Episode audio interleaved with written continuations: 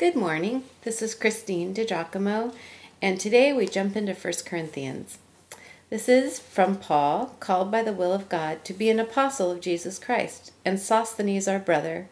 Write this letter to the church of God, which is at Corinth, to those who have been consecrated in Christ Jesus, to those who have been called to be God's dedicated people, in the company of those who in every place call upon the name of our Lord Jesus, their Lord and ours.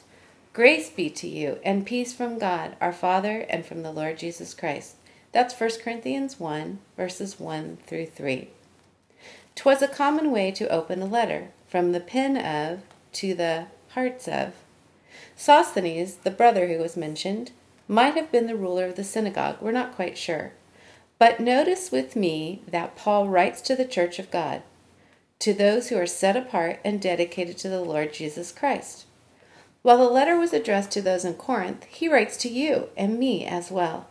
If we indeed are part of the universal church which claims Jesus Christ as Lord, what are the things we esteem?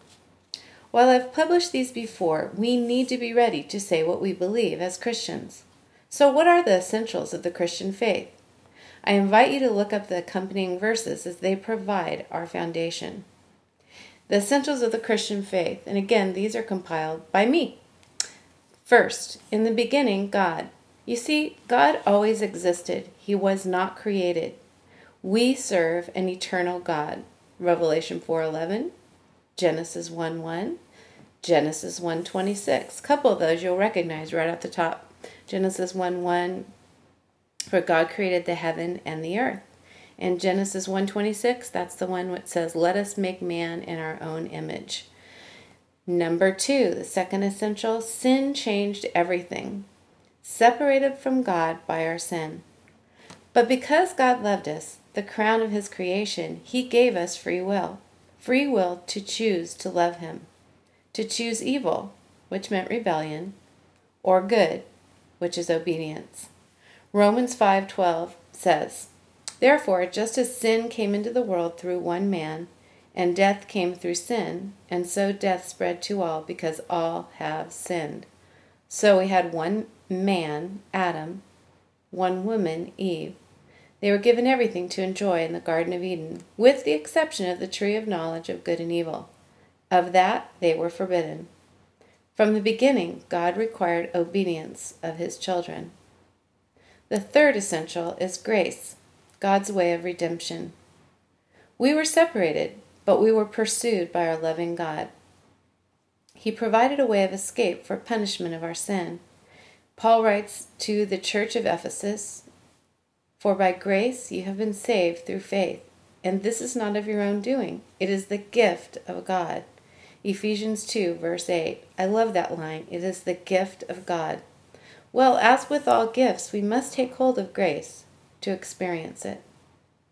The fourth essential is this God's instrument of grace was Jesus Christ, God incarnate. Jesus was born of a virgin. He was fully human, fully divine. Prophesied by the prophet Isaiah, chapter 7, verse 14. The birth of Jesus then was announced to Joseph by the angel in Matthew 1, verse 21. The fifth essential of the Christian faith is this eternal life was made possible for us because of Jesus' death on the cross and because of his resurrection from the dead. Jesus' suffering had been foretold by the prophet Isaiah. You can look it up in Isaiah 53, then Philippians 2, verse 8, and the well known John 3, verse 16. Then in Acts 2, verses 23 and 24, where um, it is noted that all knew that Jesus had risen from the dead. All of Christianity hangs on the resurrection. Check the historians of the day, not just the writers of Scripture. The, re- the resurrection was a recognized miraculous occurrence. We serve a risen Savior. 6. After the resurrection, Jesus appeared to the disciples and others. Jesus assured his loved ones that he did what he told them he would do. 1 Corinthians 15. The seventh essential is that Jesus Christ ascended into heaven to return to the right hand of the Father. He stayed with his people for 40 more days after he was resurrected, and then he assumed his rightful place in glory. It's a short account in Acts chapter 1, verses 9 through 11, when Jesus ascended into heaven. But what a glorious homecoming it must have been. Can you just picture God the Father welcoming home his beloved Son? I wish I could have seen it. The eighth essential, 8 out of 11, Christ will come again, so watch for him in the clouds. This is not the end of the story. One day, Christ is coming back for his bride, the church. We've read about it and studied it in 1 Thessalonians 4, verses 16 and 17. The ninth essential is that the Godhead is triune. While you won't find the word Trinity in the Bible, it is a description of a biblical reality. The three in one, each seeming to minister at different times. There was the plan of God the Creator in the vastness of time, space, and history. The redeeming personal work of God the Son, both in his ministry on earth and in heaven.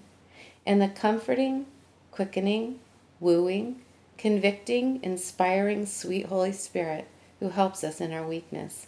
I love the verses that Paul wrote in Romans 8, verses 26 and 27, that says that when we don't even know how to pray, that the Spirit intercedes for us. The tenth essential is that the Bible is the inerrant Word of God. Scripture is purposed to inform, instruct, inspire, correct us, and lead us to a saving knowledge of Jesus Christ. It is the Word of God. How did we get it? 2 Peter 1, verses 20 and 21 says that holy men of God spoke as they were moved by the Holy Spirit. What is its purpose? Well, I just mentioned it, but in 2 Timothy 3, verses 16 and 7 and 17, it says that all, spire, all scripture is given by inspiration of God and is profitable to inform, instruct, inspire, correct, and lead us. So finally, what I have termed to be the 11th essential of the Christian faith is that we're called to be disciples of Jesus Christ. It's not enough just to know these things and even to give our assent that they're probably true, but we have to want to follow Jesus. A disciple is a sold out follower of Jesus Christ. Disciples study God's word, they go to Him in prayer, they endeavor to obey Him, follow Christ in baptism, partake of the Lord's Supper, and they want to share the good news of the gospel. Yes, how firm a foundation. These truths are valuable to all Christ followers and critical to any who obediently shares his faith with others. So as we get ready to jump into 1 Corinthians with Paul, I just felt that it would be so valuable to see um, what we what we hold as the uh, tenets of our faith. If you'd like to see these in their entirety, you can go to pastorwoman.com and under the morning briefings, this one's called Greetings from Paul dash Corinth.